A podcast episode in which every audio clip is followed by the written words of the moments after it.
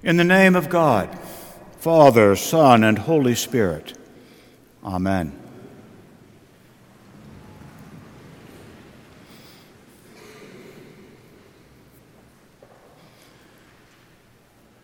This morning, I present to you the top 10. The 10 greatest moments in sermon history. After all, ESPN presents its top 10 sports highlights every morning. Magazines publish their top 10 restaurants, top 10 doctors, top 10 stores, top 10 places to live. Do those lists get your attention? Of course they do. A listing of the top possibilities leading up to a grand number one seems to get my attention. Is my favorite one of their favorites? Who is number one? Who's number one? And so, the top 10 moments in sermon history. That was just number one. I'm joking. I am presenting a parody, of course. The truth is, I don't like top 10 lists, and they are everywhere these days as media outlets and speakers try to get our attention, the best places to live, the best restaurants, the top 10 writers, even the top 10 preachers for that matter. I don't like ranking things and people that are perfectly good on their own. Those lists set up organizations and good people against each other, and they leave me feeling like I'm, I'm lacking something if I am not living in the very best part of town. My preference is to applaud the good work, the good service of so many different places to live, and restaurants, and writers, and preachers. We are missing something important in life.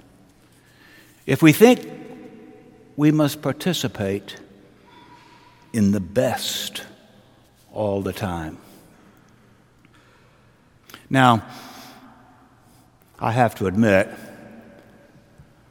that one of the reasons I've come to this conclusion is that since 1966, I have been an Atlanta Braves baseball fan. I've learned the wonderful difference, sometimes the agonizing difference, between steady, good baseball, beautiful baseball, day in and day out, between that and winning the World Series so that a team can be called the best. The best, the greatest, are not always those who somehow win the grandest contests. The best are those who show up every day, day in and day out, with goodness and excellence.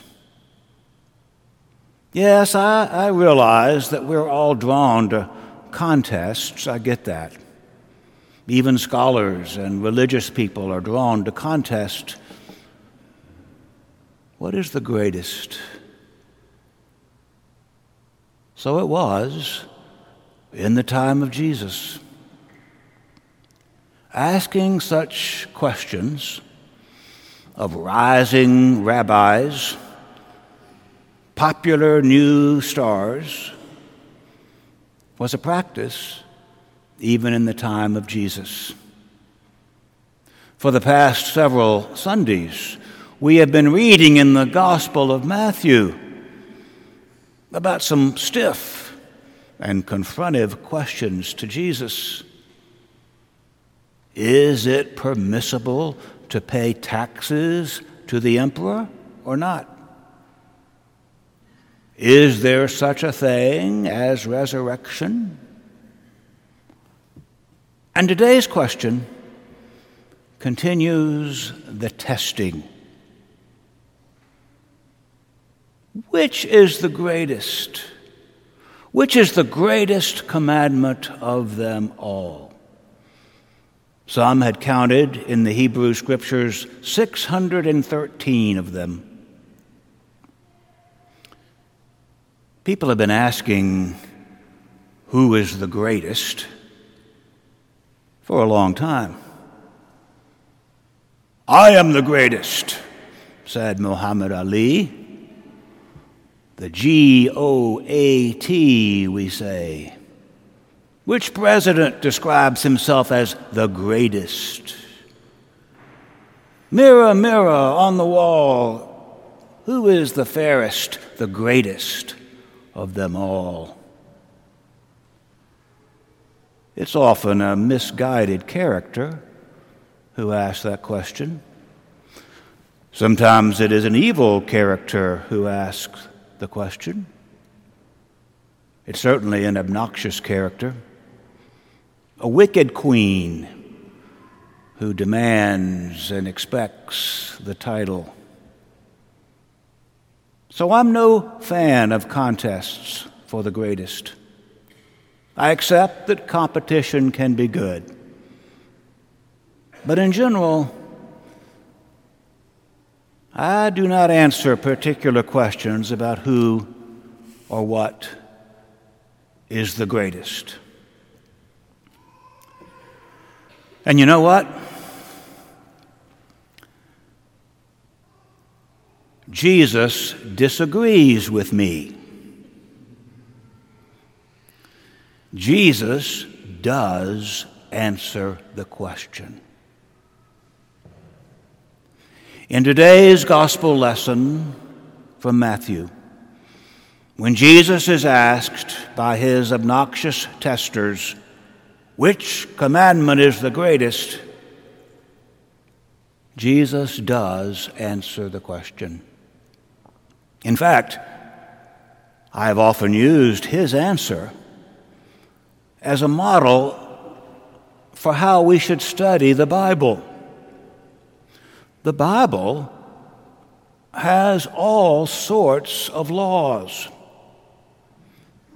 And very often in life, we do choose to emphasize one verse at the expense of another. I believe we are a better church because we have done that. So while one verse in the Bible says, women should be silent in the churches. 1 Corinthians chapter 14. And another verse says, In Christ there is neither male nor female. Galatians 3.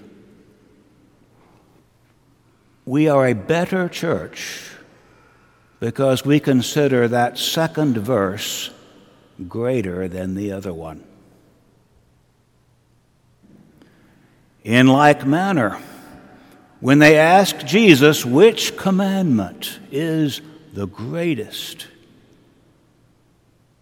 Jesus does not meekly respond, well, they're all equally good. They're all valuable. No. He actually gives a definite answer. But his answer does not use the top 10.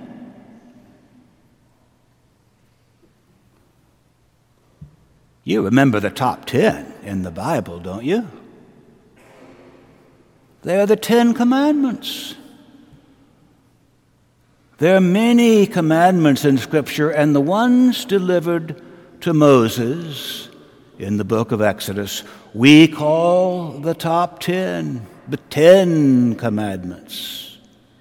Things like, I am the Lord your God, you shall have no other gods before you, you shall not make a graven image, you shall not take the name of the Lord your God in vain.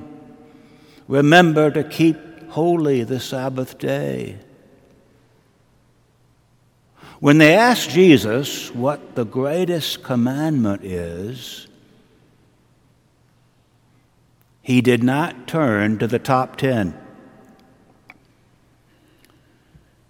Instead,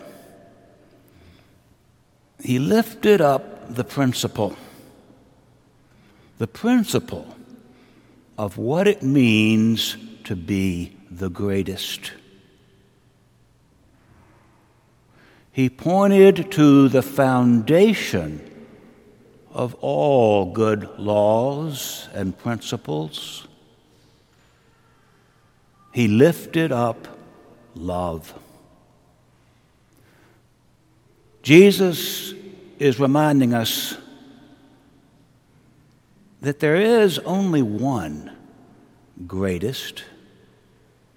Whatever we are listing or comparing or contesting over,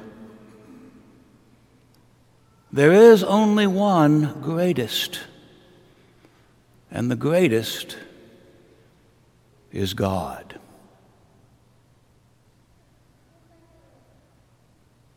God is greater, we say. God is that greater than which nothing is, St. Anselm said. We are to love the Lord our God with all our heart and soul and mind. And when we're doing that, something else happens.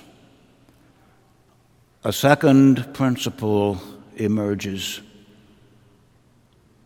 When we love God, when we truly love God,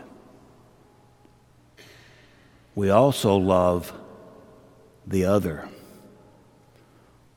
We also love the neighbor, the person who is next to us, and the person who is distant.